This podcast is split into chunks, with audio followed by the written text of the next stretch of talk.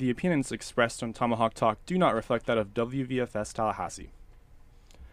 From the highest point of Florida State's campus and the hottest room in Seminole sports, this is Tomahawk Talk. Wherever you may be and wherever you may be listening to, we are streaming live on WVFS WVFS.fsu.edu and are also on air locally on 89.7 FM here in Tallahassee, Florida. If you'd like to call into the show, feel free to dial us up at 850 644 3871. This is your host, Gabe Tisness, and welcome back to another episode of Tomahawk Talk. We are a month away from spring officially starting, and as always, Tallahassee's on a different wavelength, but I don't mind that one bit. While it's certainly sad to have football games no longer over the weekends, we will be catching you up on everything else going on in the world of sports, including the NBA All Star break, FSU baseball, FSU softball, and a little bit of soccer because I know my co host is the biggest fan of the sport.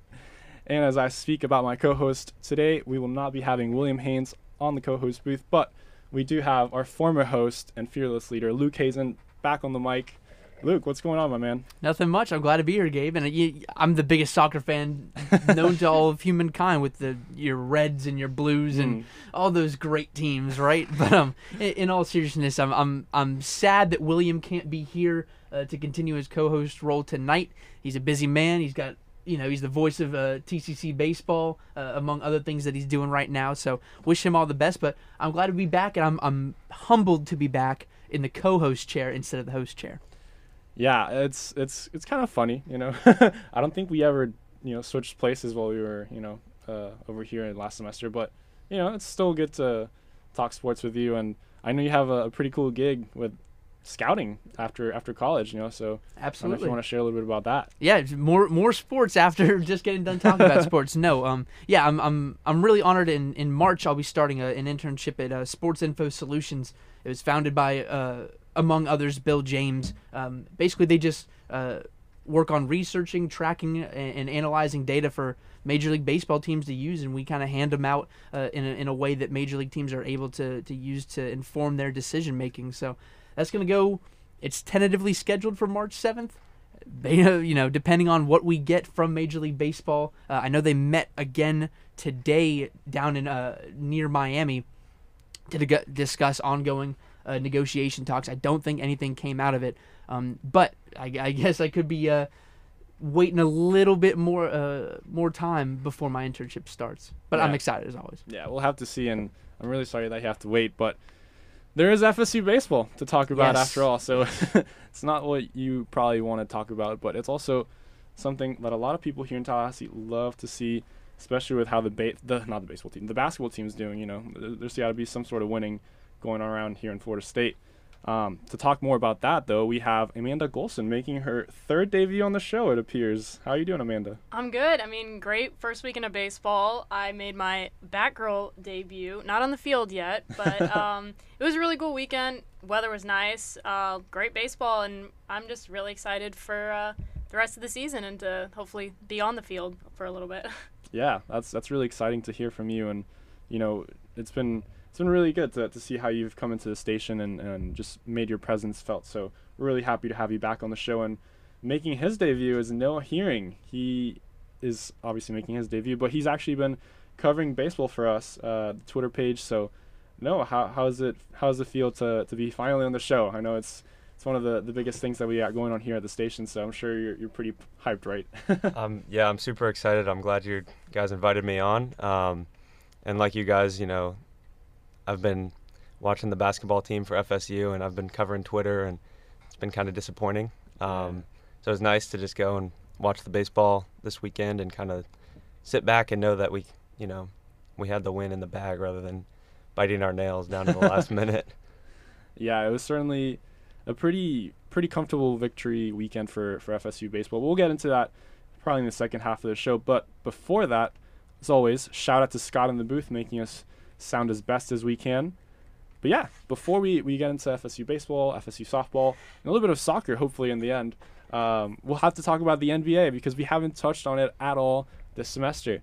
Um, this weekend is actually All Star break, and that's obviously an important part of the season, uh, not just for the festivities, that it seems like a, a pretty great celebration of just the sport itself of basketball, um, but it was also uh, the dunk contest, which everyone loves, you know, and it just it didn't seem to live up to the expectations. But in general, Luke, what were some of your highlights, some of your favorite moments? There was a lot to talk about um, about the All Star break itself, but we'll we'll also touch on a little bit about the season and uh, where the teams are and where can we expect them heading into June. Yeah, I mean, we'll we'll go back and we'll we'll talk about the All Star game for a second. Yeah. I just thought it was a great night to for for Cleveland and Akron in particular. I mean, you had the two biggest stars that have come out of Akron uh, in LeBron James and Steph Curry. Uh, Steph obviously steals the show um, with what 16 threes I think it was that he ends the night with, scoring 50 points. Just an insane uh, showing uh, of shooting. I think at one point he was almost to half court, so he wasn't even cr- uh, past half court. And Allen Iverson, who was in with the broadcast team, was saying, "Shoot it, shoot it," and you, you know you wouldn't blame him for shooting it the way that he was going. So that was awesome. And then LeBron to to end the game with the game tied, the next point uh, wins in the format that they had this year. Uh, for him to hit that crazy one-legged turnaround, patented LeBron. Uh, it was it was something to behold for for a couple kids from Akron. Yeah, a couple kids from Akron. Uh, I remember when the 2015 finals uh, were about to start, they, they showed the graphic that both of those kids were, were from Akron, Ohio, and obviously LeBron is pretty famous for it. But you know, it's good for Steph to also go back home and you know showcase his skills. It's been quite a ride for Steph. You know, it's it's been an MVP campaign this this year for him with the Warriors. They're they're sitting pretty comfortable with the number two seed, but um, for him to play with, with LeBron, it's always uh, a spectacle spectacle to, to see to behold. Um, yeah, some of those shots were just they were out of this world. I I was just dumbfounded by the fact that somebody can do that. But um, yeah, it's it's it's special because Steph is he's he's been criticized. We we, we know this and, and at the same time he he has so much talent that it's you know, he was in the NBA top 75 for a reason and and um, I think a, a moment like this it, it, definitely highlights how, how great of a player he is even when sometimes he can um, be put under the rug but Amanda what were what were some of your highlights as well for for this All-Star break I mean, I really liked the the Rising Stars, everything about that. Um, just want to shout out to Scottie Barnes for his four straight misses under like right on the basket. That was probably the funniest thing of the weekend. Um, I had a no, I had a lot of fun. Obviously, dunk contest aside, um, watching this weekend, and I'm obviously a fan of the younger players in the NBA. So getting to see my boy Josh Giddey, you know, in the uh, the skills challenge, playing in the Rising Stars game. It was really cool, and um, I like the format that they had this year for the Rising Star game. It was just, it was cool seeing, you know, all like your favorite players from the different teams come together for one night. I liked it. Yeah, it, the Scottie Barnes thing. I mean, it, it, was hard to see. I think everyone can agree on that. But at the same time, I think we have to cut him some slack. I think by the by the second miss, he was probably not even trying. He and and I, I, saw a little bit of that when he was at FSU. He just he he's a very relaxed player. He, he, he takes a lot of pride in his talent, so he almost puts these things you know above himself. So um, it's definitely a, one of those Twitter things that are, are going to come back to bite him. I think. Yeah, I think he was happy that he made people laugh. Like at the end of, at the end of it, he was they were laughing obviously, yeah. but he was like, you know what, we made people laugh. So I'll give it to Scottie for that. Yeah, it was funny. They they they had the they were showing all the players in the lineups, and I'm like, I, I actually kind of like Scottie and, and, Tyrese Maxey in this in this competition, and then for it to go the way that it did afterwards, uh, it was I had egg on my face, just embarrassed that I picked them to win. Oh man, Scottie Barnes, we we definitely miss him here in Tallahassee, but mm. you know, uh, Noah, uh, it was it was really cool to see you know the the top 75 players being unveiled um, we had every sort of former player in there, including Michael Jordan. You know, making his appearance.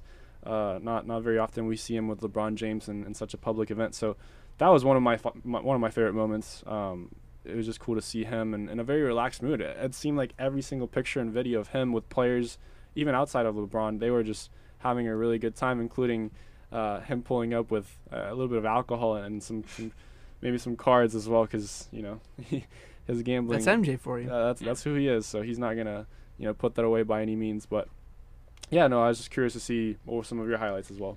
I, yeah, I definitely thought it was cool seeing LeBron and um, and MJ together. I remember seeing a picture somewhere of him from a long, long time ago, scared little kid, uh, just entering the NBA, giving MJ a handshake, and then this time they're like hugging.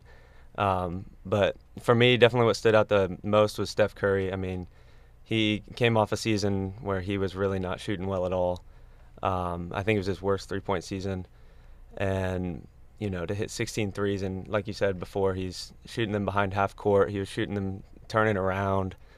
It was crazy. Just, you know, he showed everyone again why he's, you know, why he deserves the, the All Star trophy. Uh, or the MVP trophy and why he's the best three point shooter. So that was really cool just watch him. Yeah, speaking of th- really good three point shooters, we, I think uh, at least some of us saw the the Ray Allen with LeBron little interaction and and Kevin Garnett and, and Paul Pierce just kind of on the side. It was just really really bad. But then they they ended up taking a picture afterwards, so you know maybe there's no beef there. Um, but you know, mm-hmm. there's a lot of there's a lot of drama in the NBA, so it's it's kind of par for the course. I think I think there'll always be something between between those guys and Boston there. Um, one more thing I wanted to touch on Steph Curry. I just thought it was perfect that in the midst of one of his worst shooting seasons of all time, and he gets booed before the game even starts by the, the, the home team. He goes off in o- the only fashion that that a guy like Steph can, and just wows the crowd, just smiling, skipping down the court uh, definitely put on a show for the ages for for everyone to see. Yeah, he just shoots it and then he turns around like he knows it's going in. It's yeah. next level kind of confidence. Shooter's touch. Shooter shoot. Um, but we have to maybe a little bit talk about as well LeBron with, with what's going on with, with his son. You know, he, he did the the old LeBron putting pressure on his on his own team management uh, to try to see what th- what they can do to make his his odds better for this year and next year going forward. But obviously, with Bronny, you know, being slated to to be drafted in the near future, LeBron's looking to see if he can make it happen to to to be on the same team as his son, which would be an incredible feat. But it also begs the question of where he's going to end his career. He is in his 18th year, I believe. I, have lost track. Um, you know, but obviously he's still with the Lakers. They're um, still in contention for the playoffs. We'll, we'll, get into that as we kind of wrap up um, here. But yeah, what do you guys think? What, what is LeBron's move um, going forward? right now, is he just putting pressure for the sake of putting pressure? Is this? There's been some talk about him going to the Cavs, going back home once again, uh, because the Cavs are actually doing good for once. So, yeah. I, I can't see LeBron going back to Cleveland. I think that he's very. Uh, very safe in, in Los Angeles right now, and I I don't think there's any pressure at this point on on him or there's no real inclination of him putting pressure on Bronny. I think Bronny's at the age where you know he's his own person now. He's making the decision to go to want to try and go pro, uh, and LeBron's treating him as as a as a fellow basketball player, and he's just saying that he would love to watch it or love to play with him eventually. Yeah. And I, I think LeBron can do it. He can stay out there for as long as he needs to to, to wait until he uh, Bronny Jr. gets there. No. Uh, yeah, I you know, I think since Bronny's, you know, he's not necessarily a first round draft pick. Um, and I know LeBron's uh, contract is coming to an end in 2023.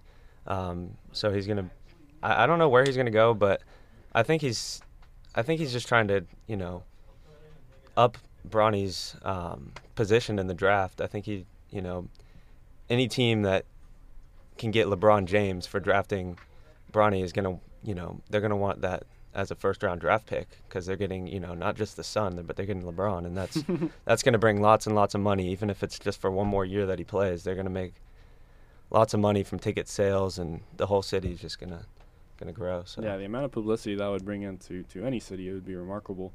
I do think it, it, once again this is the thing that people have talked a lot about is how does this affect not LeBron's legacy but how does this affect Bronny himself? Um, he's his own person, like you said, Luke. But at the same time, if he's his own person, then shouldn't he like be away from all this distraction? Like I personally wouldn't want to like have that idea of like, oh, I'm gonna have to play with my dad.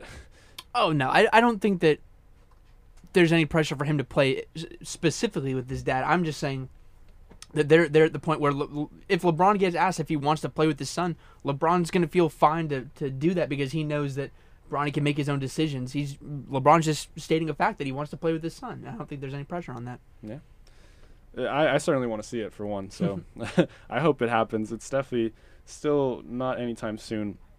Um, but I guess we can just briefly touch on the dunk contest. What what was the worst part about that, Amanda? I mean, besides how it ended, like in a default because, you know, they couldn't finish and, um, you know, it was ended in default basically. I just thought there was nothing really creative about any of these dunks this year. I, although I was a fan of Cole Anthony's dunk when he wore the timber, the Tims, and he jumped over his dad. I was a fan of that, but just like it just wasn't. It didn't did, didn't do it for me this year. It wasn't creative. It just wasn't. I feel like they could have done a lot more with it. Yeah, I. I haven't heard a single person say anything positive about it. I, I I'll say this: I, I only saw the highlights. A friend of mine was actually watching it in our in our TV room, and, and you know he came back to me and he was like, "Oh, I should have let you like play FIFA. I it was not worth my time." So there you go, if anybody was wondering.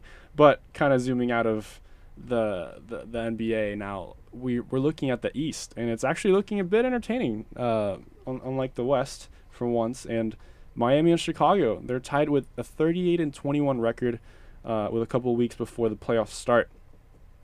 Luke, would you call yourself a Chicago fan? Uh, I would call myself a diehard Bulls fan. okay, there we go. Absolutely. So how are you, how are you feeling about um, the Bulls? I mean, right now they're they're looking really good. They, I think a lot of teams or not a lot of teams, a lot of fans expected them to improve a lot. But is this kind of where you saw them at the All Star break?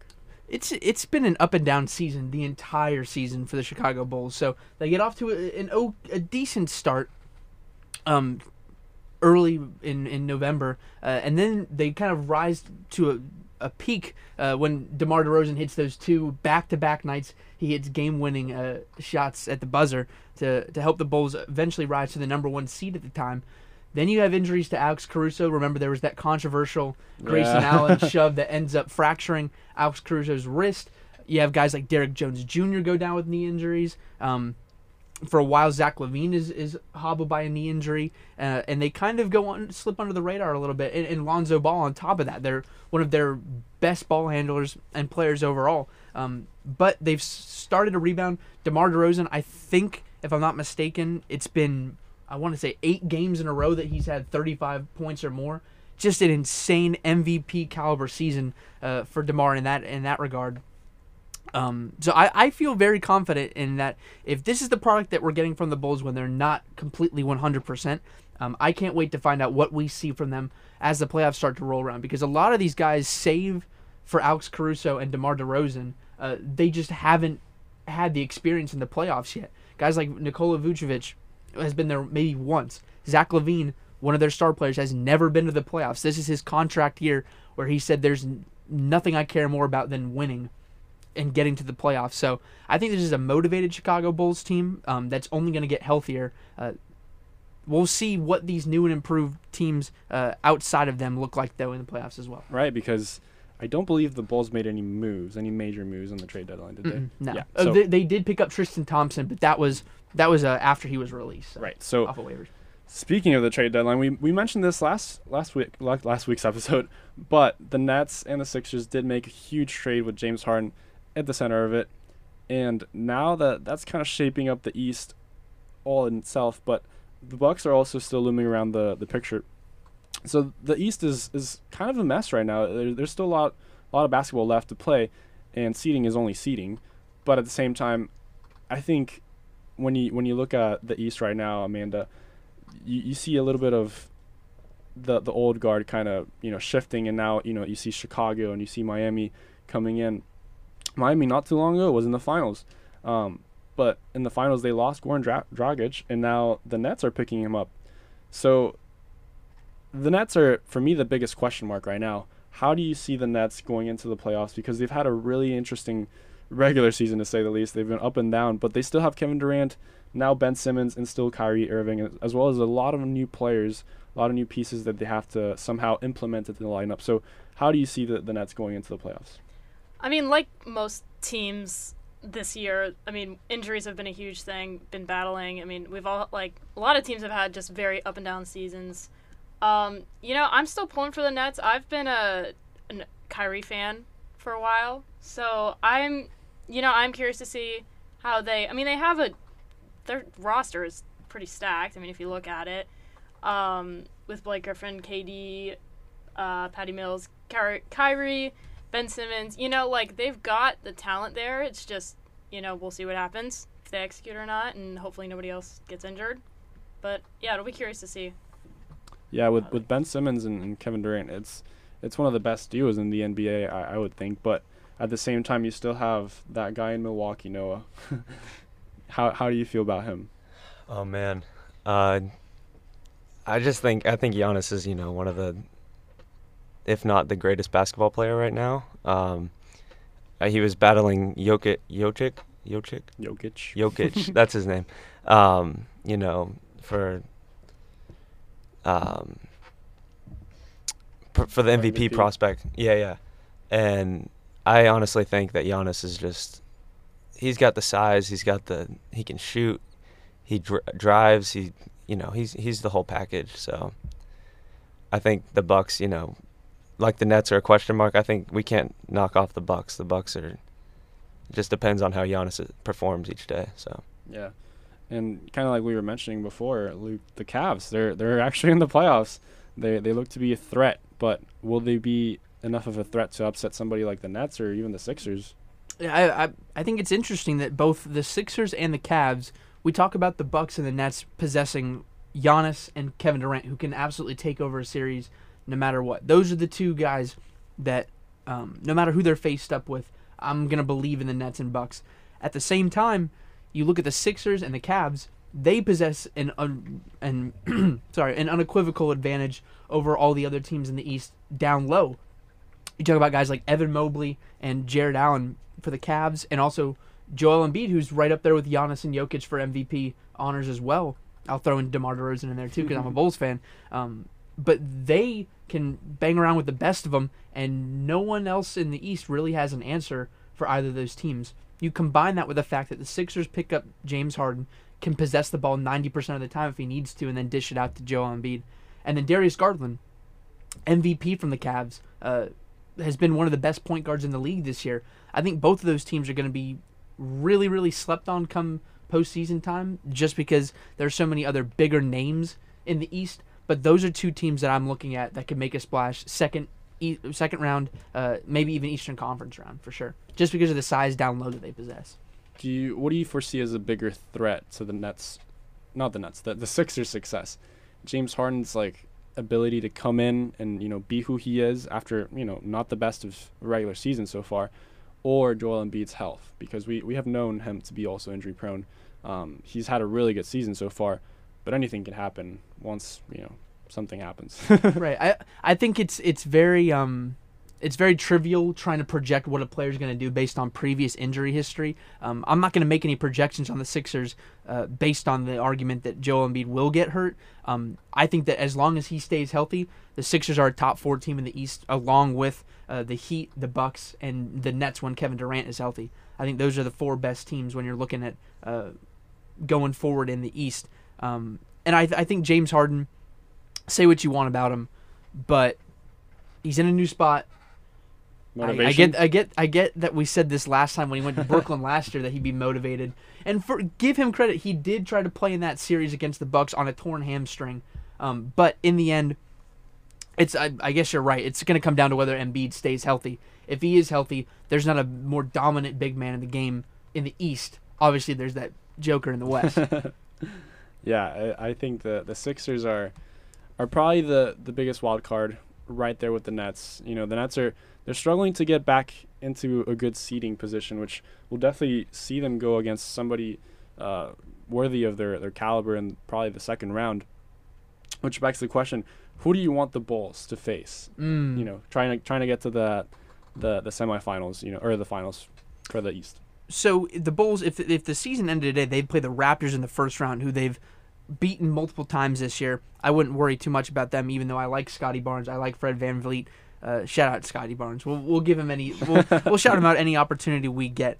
Um, but then when you're looking at the second round, um, I think the Bulls match up really well with the Nets. They've beaten them a couple times this year. Um, the one team that I would not want the Bulls to face uh, is the 76ers. Joel Embiid and the Sixers have never lost to the Bulls in their entire time together. Um, so that would be a team I don't think that the Bulls have a whole lot of answers for. Them and the Miami Heat, because the Heat for the last decade and a half, it seems like have owned the the Bulls, no matter what iteration of the Heat or what iteration of the Bulls you get.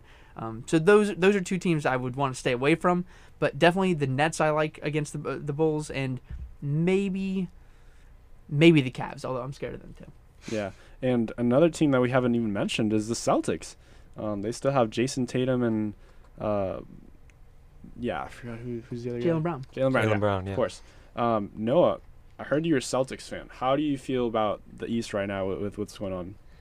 Yeah, um, I mean, we've won 11 of the last, or the Celtics have won 11 of the last 13 games um, before the break. Um, so I'm I'm excited. Um, we blew out the 76ers, um, and unfortunately, we lost Marcus Smart to um, Joel Embiid's foot.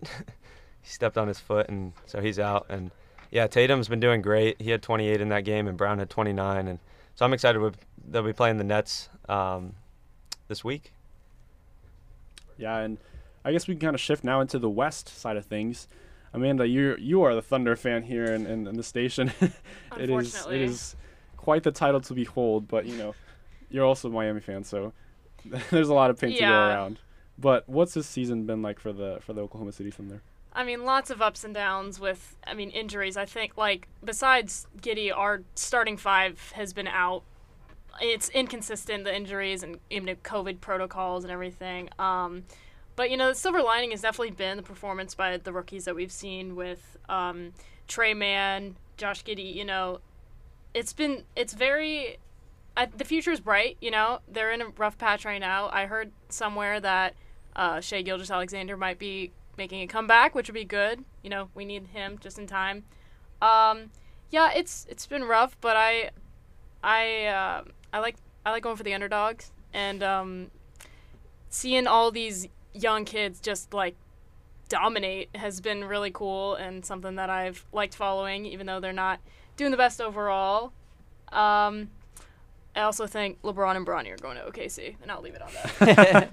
That's a way to leave it up. But on the other side of the spectrum, we have the Phoenix Suns. They're, they're looking like a lock to make the conference the conference finals. But once again, injury issues with Chris Paul make it a big question mark. He's slated to miss about six to eight weeks with a right thumb fracture. And then we have the Warriors. They're back. They're back in contention. They are looking at the number two seed, like I said before.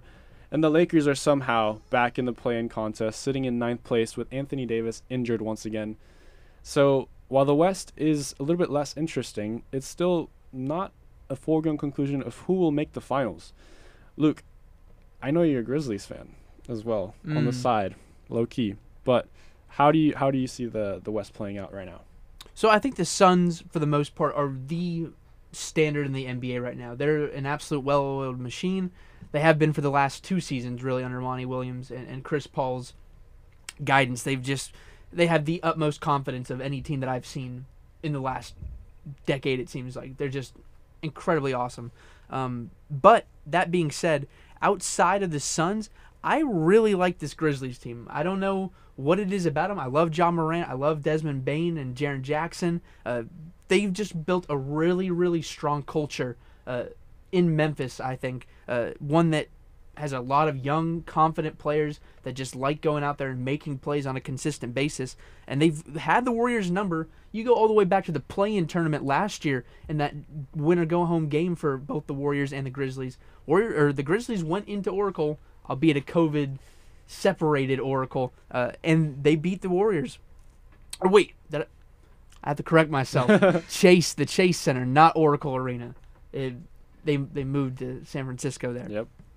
But I really like this Grizzlies team and Ja Morant and what they have to offer. Um, and then aside from them, the Jazz, I think they're they're in the same category of the Suns in that I think you know what you're going to get on a night in and night out basis. The problem with the Jazz is when they get to the postseason, there's always always a team that is going to exploit Rudy Gobert when he's on the floor, and they're going to get play small ball, and they're probably going to have the upper hand on the Jazz just because Rudy Gobert is such a one-dimensional player, albeit a great dimension. A he's an he's an all-star for a reason. He's great at what he does, but in the playoffs when you have to make adjustments, the Jazz seemingly don't have answers at any time for him. Um, and now they they've traded a couple players away. We'll we'll see what happens there, but I I really like the Grizzlies and the Suns. If I'm trying to rank the, the teams in the West. Yeah, and, and I think he went last, Rudy Gobert in the in the in the All Star draft once he again. He and Harden both went last. So, yeah. There you go. And if it wasn't clear before, Team LeBron won once again. But enough of my LeBron propaganda. That's going to do it for the first half of the show. You've been listening to WVFS Tallahassee, and now you're listening to the Seminole segment with Jack Oliaro. I am Jack Olero. I'm like, hey, what's up, hello? And this is the weekly Seminole segment, highlighting and relaying all of the latest in Florida State athletics. And we begin here in home sweet home Tallahassee, where the home where the Florida State women's basketball team looked for the upset over the 24th ranked North Carolina Tar Heels at home. FSU was winners of four of their last five, and in one of their better forms against a Tar Heel side who just upset the third best team in the nation in the Louisville Cardinals. The two were very back and forth as they traded six or seven point runs throughout the first three quarters, the Seminoles fighting tooth and nail with a quality ACC opponent. But the fourth quarter came and all four wheels came flying off the bus as poor shot selection, being out rebounded 4 to 11, playing their fourth game in only eight days, and UNC playing fast and furious ball left the Donald L. Tucker in disappointment and awe as they fall to 8 and 8 in conference play. Uh, the Noles will host their final home game against the 22nd ranked Georgia Tech Yellow Jackets, who've lost their last two home games to good but not amazing ACC sides.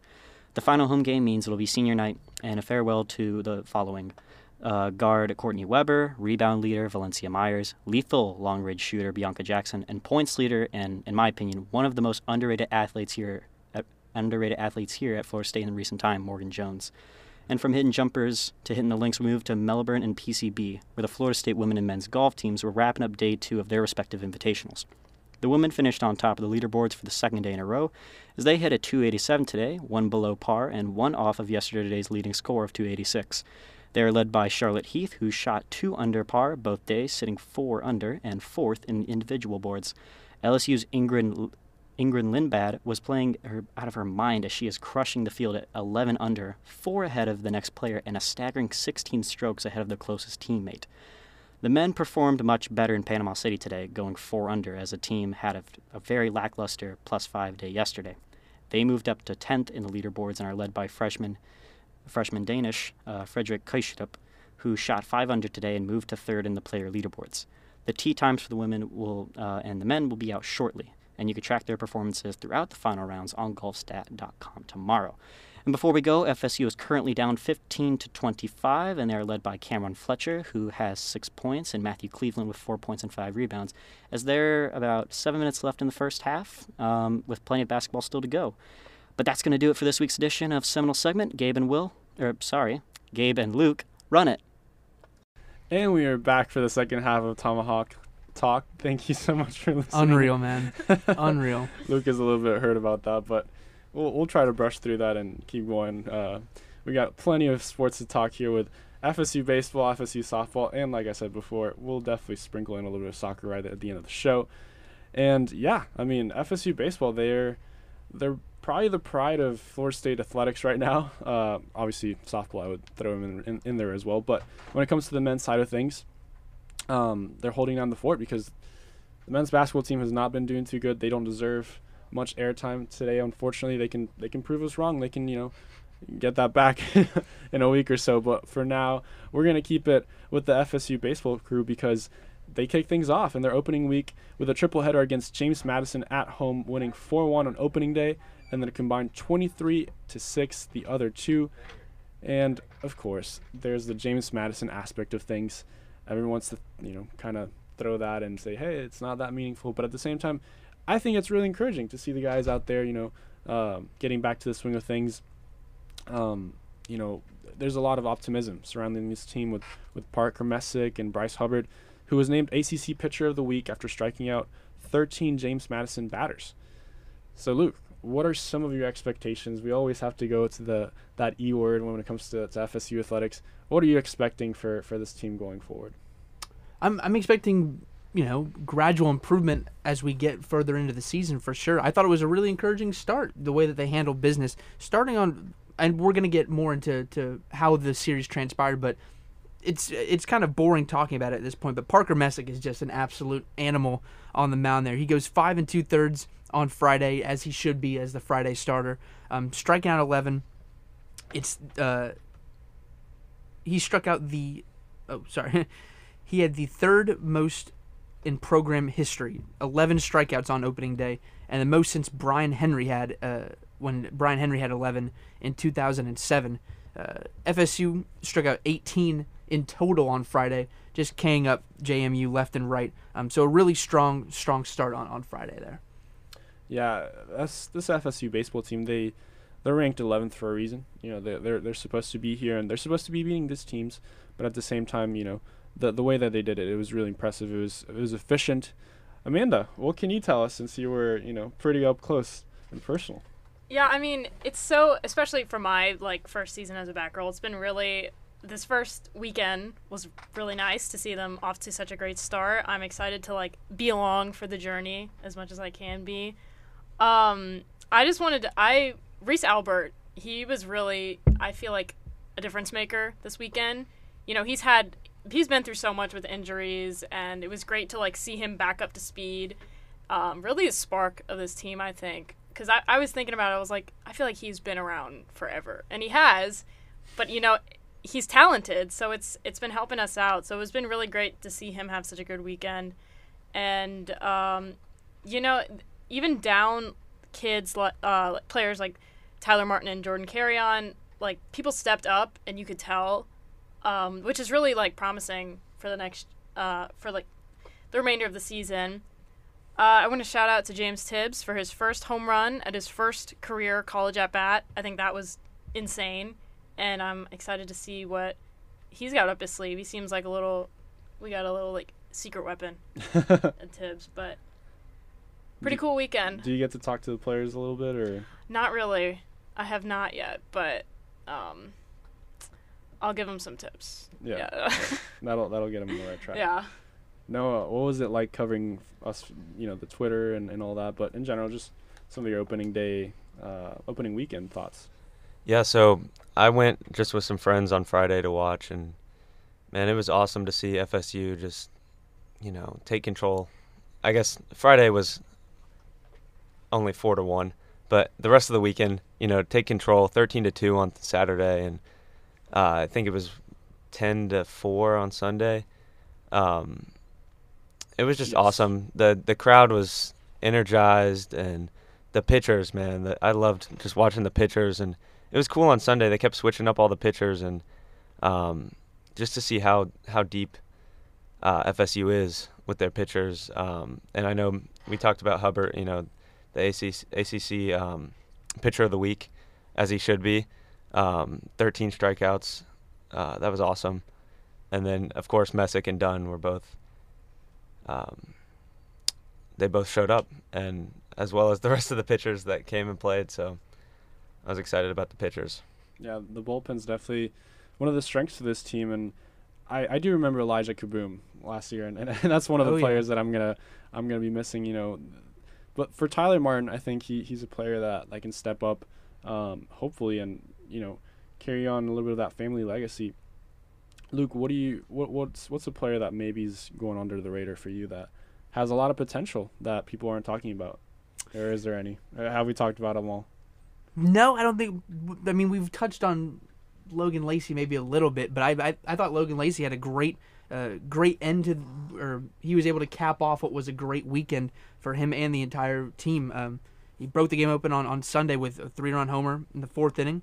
Yeah, by then the game was kind of already out of reach, uh, eight to one. But Logan Lacey's a guy that FSU is going to need to step up this season, add a little bit more depth at lineup um, after trying to replace uh, a lot of people. Um, so that that would be one guy that I would I would look at in Yeah. particular. yeah, this this baseball team has a lot of good players, and, and you know we'll, we'll we'll be covering them for the whole season. I know Amanda, you have one more thing. I was just gonna say, Alex Terrell, great weekend. Uh, I saw somewhere that he had nine RBIs in his nine at bats already as a Seminole. Like that's crazy. I'm really excited to see how he does this year. I think he's definitely um, somebody to look out for as well. I believe he's a transfer as well. yeah, from university, not Miami, like Miami University. I think. I could be wrong, but yeah, not that one. not Um, the one down south. but yeah, th- th- they're going to travel to Jacksonville tomorrow night. So um, if you want to check them out, there you go. But they'll also be back in Tallahassee against Sanford for a triple header this weekend. So there you go. But on the other side of things, the Lady Noles they walked off number three UCLA in extra innings this past weekend to improve to 10 and 0 on the season. Their last five wins came against ranked teams. So I think it's safe to say that this team is performing up to their potential. You know, last year they, they lost in the finals against Oklahoma, so they were definitely one of the better teams last year. They're, they're still one of the better teams this year. And they were ranked sixth going into the UCLA game. I think they're going to go up the rankings. That's just me.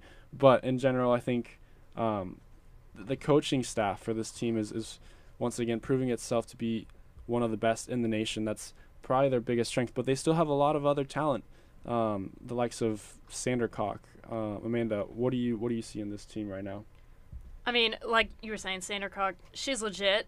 Like you can tell, she came in clutch. Um, also, Edenfield and um, Flair, Flaherty, Flaherty, Flaherty. Yeah, both coming in making huge plays. Um, I mean, personally, this might be a hot take, but I think that FSU deserves the number one seed over Oklahoma.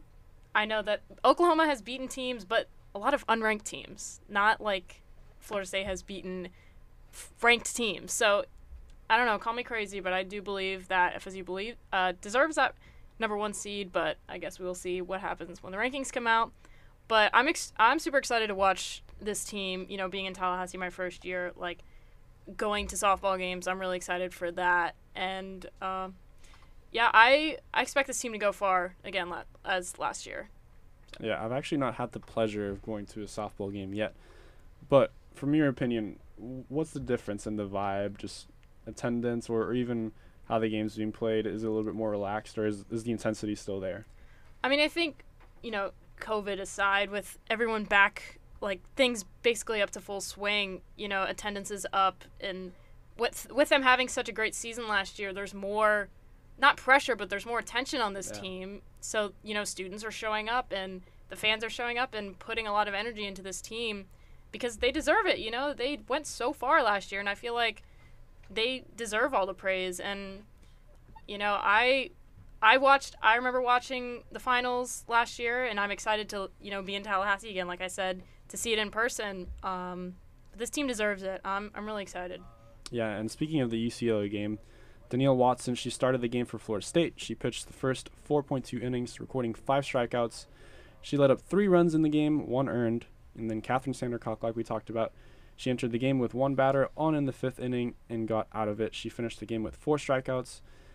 And UCLA, they they were they scored first. Um, it was on to the fourth inning that FSU took the lead, and then you know it was back and forth. It was uh, a game that went all the way down to the end, as as they say. but Luke, is there is there anything from softball that that's catching your eye right now? I, I just think it was crazy that FSU was ranked behind UCLA to start to start the game, but thankfully this kind of cleared things up. Um, nothing more to say. Lonnie Alameda uh, owns UCLA. She's now eight and three against uh, them in her time at Florida State, and it's always a it's always a treat to watch these two programs, some of the best that, that college softball has to offer when they go head to head. Also, Kalei Harding is an absolute beast, and she got off to another great start. Uh, obviously, she hit the walk off uh, last night, um, but after being all ACC third team and all ACC freshman team last year, she starts off the season slugging 600 with two home runs, eight RBIs, just absolutely carrying the freight uh, for this FSU softball team. Well, Luke, I think we've touched a lot on, on FSU baseball, FSU softball, but I know we probably won't have you on the show for a little bit longer. So I just want to, you know, get your read on this this this basketball team that we got going on here in Tallahassee. is there any hope, or, or is this just something that FSU fans are gonna have to, you know, kind of mull over and you know say, hey, it was just one season. I, I think that there's there was I think it's just a disconnect between our expectations for the program and the team and the effort that they're giving right now. Um, that's going to happen when when you get to a point like Florida State is at um, on a consistent basis as a program where you aren't always going to make the tournament. It's happened to every single college basketball program imaginable, and FSU is just in a rut right now, whether that be injuries or or uh, or whatnot you know, players failing to reach their own expectations that have contributed to that. Um, it's just been a tough go of things. I don't think it's anything to freak out about. I don't think that Leonard Hamilton should be on the hot seat for them underperforming this season. Um, I just think it's the case where this was clearly unlike the last couple of years where there was much more uh, confidence and, and culture uh, that was on display for FSU. I think this is just the feeling out process this year. Um, I still expect great things going forward for Florida State, and I'm going to continue to as long as Leonard Hamilton is uh, leading the way. Yeah, there's there's no doubt in my mind that Leonard Hamilton and and the and the, the hot seat are, are supposed to be in the same sentence right now, or Right. even a year from now. Hopefully not. Um, but you know, it was encouraging to see them against Duke in the first half. They were they were competing. Um, so Duke is a really good team, and they already beat them this year. Like I, I get it. It's it's in Cameron. FSU's banged up a little bit. I don't I don't read a whole lot into that at Yeah. this point in the season. It's not like I'm dropping dead to the floor because FSU went on the road and lost to Duke. Yeah. Yeah. It's one of those things where you, you can't win them all, and every once in a while you have that one season where you're actually a little bit more excited than you probably should be because you know things have been going really well, but you just don't see the the things that the future holds, um, such as injuries, which nobody can really predict. So. Uh, you just have to have mercy on this team as a fan right now, and you know they'll probably you know make up for it in the next couple of years. But we're gonna switch now into the world of soccer. This exciting Oh boy. yeah, buckle up, everyone. We got Scott Clemens in the booth talking for the first time in quite a while, and Jack Oliaro, who's our resident Liverpool fan, Scott Chelsea fan, myself Barcelona fan. So, got a lot of t- stuff to talk about because I don't know when's the next time we're going to talk about soccer. So we'll make this as quick as possible. But the Premier League, it's supposed to be the most exciting league, the best league in the world for those that don't really get to, to talk a lot about soccer. Best teams are usually in the top four qualifying for the Champions League, which is what makes it so exciting every single year. You don't really know who's going to make it. Um, but Manchester City, they've been on track to win the Premier League for most of the year. Um, unfortunately for them, they have dropped a couple of points recently, and their double digit point lead they had has now dwindled down to only six points to Liverpool, who have a game at hand and still have the opportunity to steal points on the road against the Citizens on April 9th, which is still a long way from now, but it does leave six games after that game to close out the season.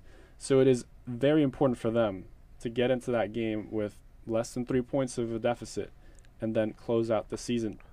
So I ask you, Jack, how confident are you that the Reds can pull this off? Because at one point it seemed like the season was over, and now they're somehow back in it. Liverpool never really underperformed. It was just um, it was just some not, not even losses, just draws that were very necessary to teams that you shouldn't teams that you shouldn't tie with. And uh, it seems like they're getting thing, back in the swing of things, uh, getting some quality wins. Uh, obviously, their big uh, win over Manchester United uh, earlier this season, I feel like really put um, the Reds back in line and really kind of got them chipped back in. Um, they had a really good win this past weekend over Norwich. Uh, it was kind of late. It was in fact, Norwich took the lead at one nothing, um, which was a little worrying. But it was Liverpool came back, Mane, Salah, uh, and uh, new signing Diaz came in and uh, got the points for the Reds, which is very encouraging to see your new signings come in and already uh, putting on putting on something for the team. But it's not so much that I don't excuse me don't trust Liverpool. I I've always been accustomed to Man City just stealing it at the end and always just robbing robbing Liverpool. I mean, I remember in eighteen nineteen where it was um, Liverpool had no losses. Their only loss was to Man City. Man City had three losses, but those draws were critical, and that's what made Liverpool lose title race. Even though both teams won on a stretch where they won their last twelve games, and it was an incredible stretch. And it was ninety eight to Man City, ninety seven to Liverpool. So Man City has haunted me for a while, and I see no reason to feel confident now as the pessimistic person fan I am in the first place. So but it's definitely an opportunity. Got to say uh, thank you to Tottenham and their fans um, for making this a little more interesting uh, and really putting this kind of in our hands. Uh, just Man City would still need to um, either draw or um, loss, even if both teams went perfect and Liverpool beat Man City. But I'm liking the way the Reds are going. Um, Man City's trending the direction, trending in the direction I want them to, but you just never know. With it's only February, there's still plenty of game time left. Yeah, there's definitely a lot of game time left, and you spoke about Luis Diaz, the new signing there. My friend, uh, he calls him the Brazilian Neymar or the Colombian Neymar. Mhm. Uh, so there's there's some expectations there with him, but I think it's it's one of the better signings. It's it's a it's a great match between a player's talent and potential, and also the style uh, of the team and, and how they can hopefully you know make a match for a couple more years because we know how good the the the Sane Sane the Mane, the Salah, and the Firmino trio have been. So with Jota, we don't know how good he he will be going forward, but for now he's been golden for them. Mhm. Um, so we'll, we'll we'll see how how Luis Diaz impacts his team, but it might be the player that they needed to, to light a fire to, to go all the way and, and make a heroic comeback in this season. Mhm. How do you feel about Luis Diaz and, and his potential just to, to make an impact? Because he he's only come in for a couple of weeks now, maybe a month. He is. Um, and he came in from Porto. Like I didn't, I'm not watching the Portuguese league very often, but even even outside of that, you were always hearing week in week out on his performances and how he was linked to you know big teams like Liverpool. And when we got him, it was very. Uh, I was super excited about getting him at the prospect of him because he's such a quality player, and it was honestly just more as the. It was honestly just the thought of someone else is going to take him, so I'm just glad we have him, because I'm just afraid. I'm afraid of anybody accumulating anybody. So Man City, I thought, I thought, really thought they could steal it away from them, but he went to Liverpool and he's already uh, making the goods. So that Man City game, um, assuming Liverpool has no dips in form, hopefully in the recent time up until that point, will be a huge uh, marquee Yeah, match. that's gonna be must watch for me. But Chelsea, they're they're another top four team who they're sitting comfortable at third. Unfortunately, it does not seem like a title race is on the horizon, but anything could happen, right, Scott? So, uh, how do you see the the team just as a whole? Because they're coming off a Champions League, you know, trophy season, so expectations were high as, as always. But you know, losing four 0 to Juventus in the Champions League group stage, and you know, a little bit of underperforming on the the Premier League side of things. It's not been consistent as you would have expected from, you know, Tuchel, who's been you know praised by everyone as one of the top managers in the world. And you know, this team has so much talent. I think this could be a moment for you to just rant about Lukaku if you wanted to. I mean, comfortable comfortable in third is a great way to say underperforming. I think uh, early in the year, everyone like believed that there was a three horse race for the title. It was Man City, Liverpool, Chelsea, and uh, Chelsea was some of the investment that they had gotten in the transfer window. One of those being Lukaku, which you had mentioned earlier. Uh, everyone thought that maybe this was going to be the year that they were kind of to break in, maybe steal a couple points off of City and Liverpool and get the title. Obviously, kind of we've had some in. Obviously, Chelsea have had some injury issues. There's been some kind of locker room side stuff, some like backdoor Italian news stories that have kind of caused some issues in the locker room. And ultimately, what it's boiled down to is that the Chelsea squad this year was just not quite where they needed to be yet in order to significant to in order to put up a significant challenge for the title. And we can talk about some like Lukaku's underperformed of of recent has complained about uh, the formation not being right, kind of the tactics being there. Ul- ultimately, I think it's just when you bring a lot of people in, you have to figure out what works. And Tu- Tuchel is trying, but it just hasn't. Tuchel being the manager, it's just been trying, but it just hasn't gotten in there. And with the injury issues that Chelsea have had, with Reece James being out for the year, with uh, Christensen kind of being in in and out, it's just it hasn't been what it hasn't been what the squad is needed in order to fully develop to challenge for that. Ultimately, I think for a lot of Chelsea fans, you are looking at the Champions League, in which you play Lille tomorrow, round of 16, will be will certainly be a tough one. Though Lille's a very kind of sneaky team that can cause a lot of problems, but ultimately you should win that game.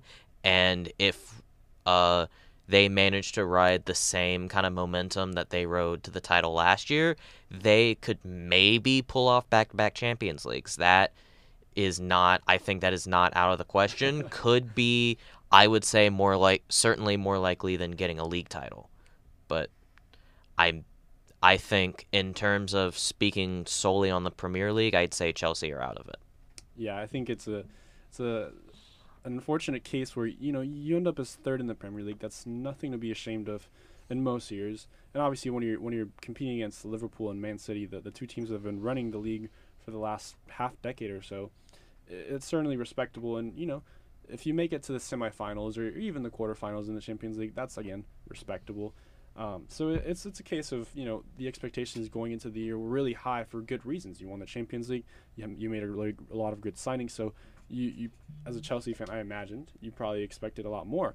Um, but at the same time, I think this this shows how how much effort it, it- and time it takes to, to build that kind of team that can challenge year in year out as the Liverpools and the Man Cities have had for the last couple of years.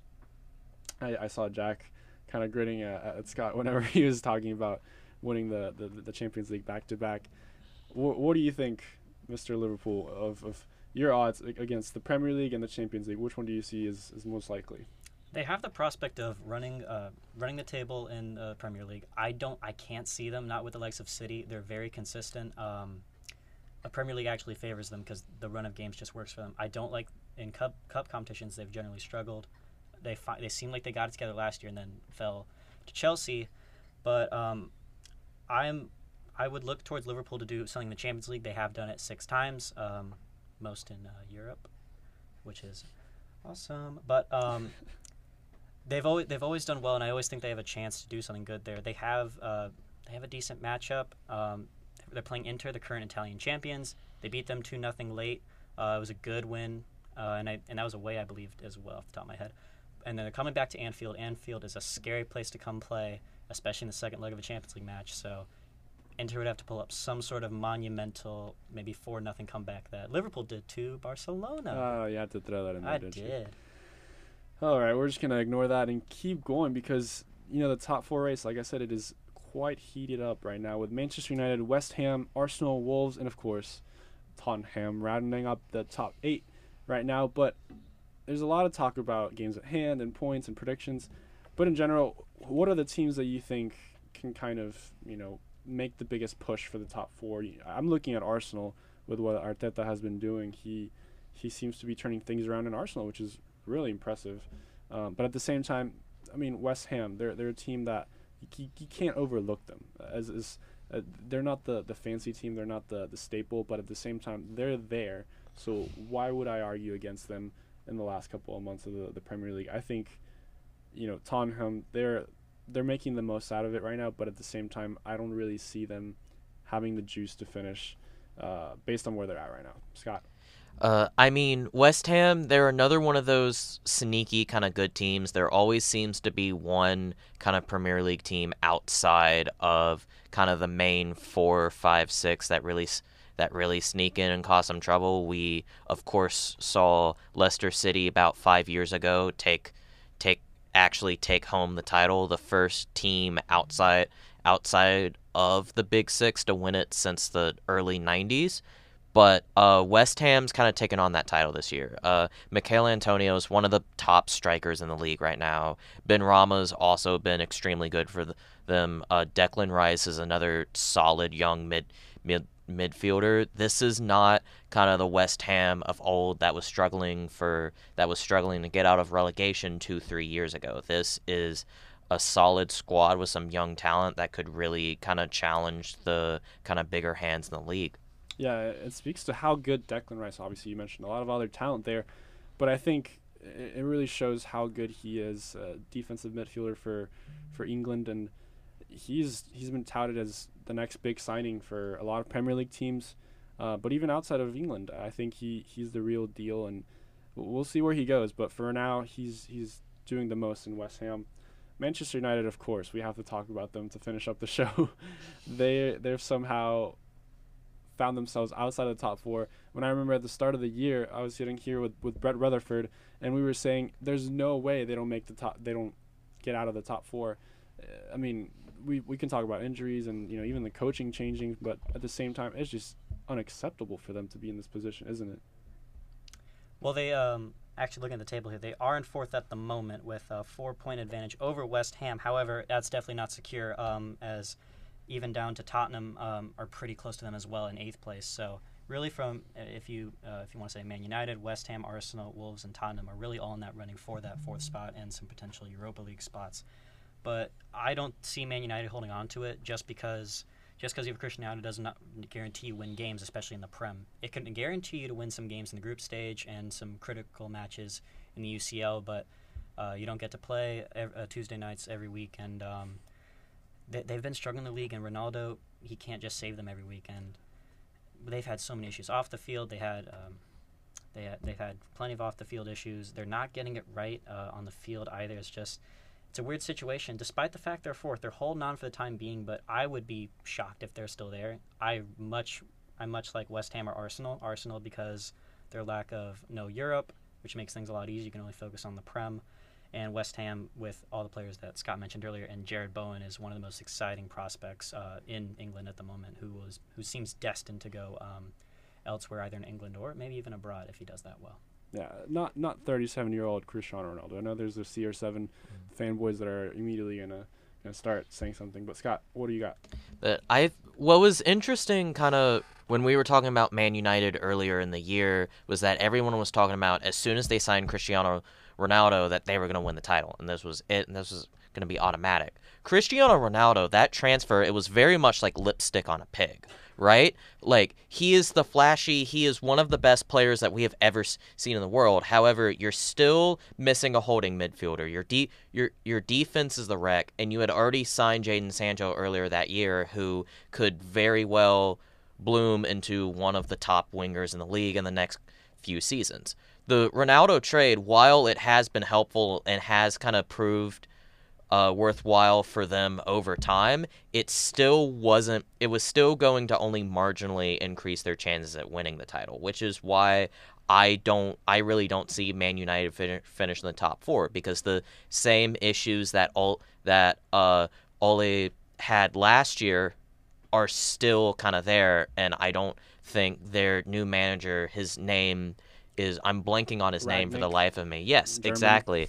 I don't think like those same problems are still existing because the squad depth just isn't there.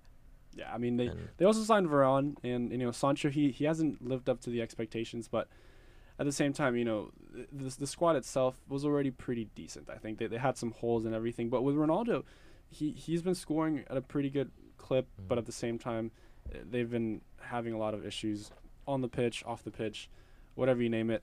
It is the Premier League after all. this is what you come to expect. This is what makes it so good. But that's gonna have to do it for today's show. Thank you so much for tuning in and listening. For Luke, for Scott, for Jack, for Noah, and for Amanda somewhere in the station. This has been Gabe Tisness, and you've been listening to WVFS Tallahassee, the voice of Florida State.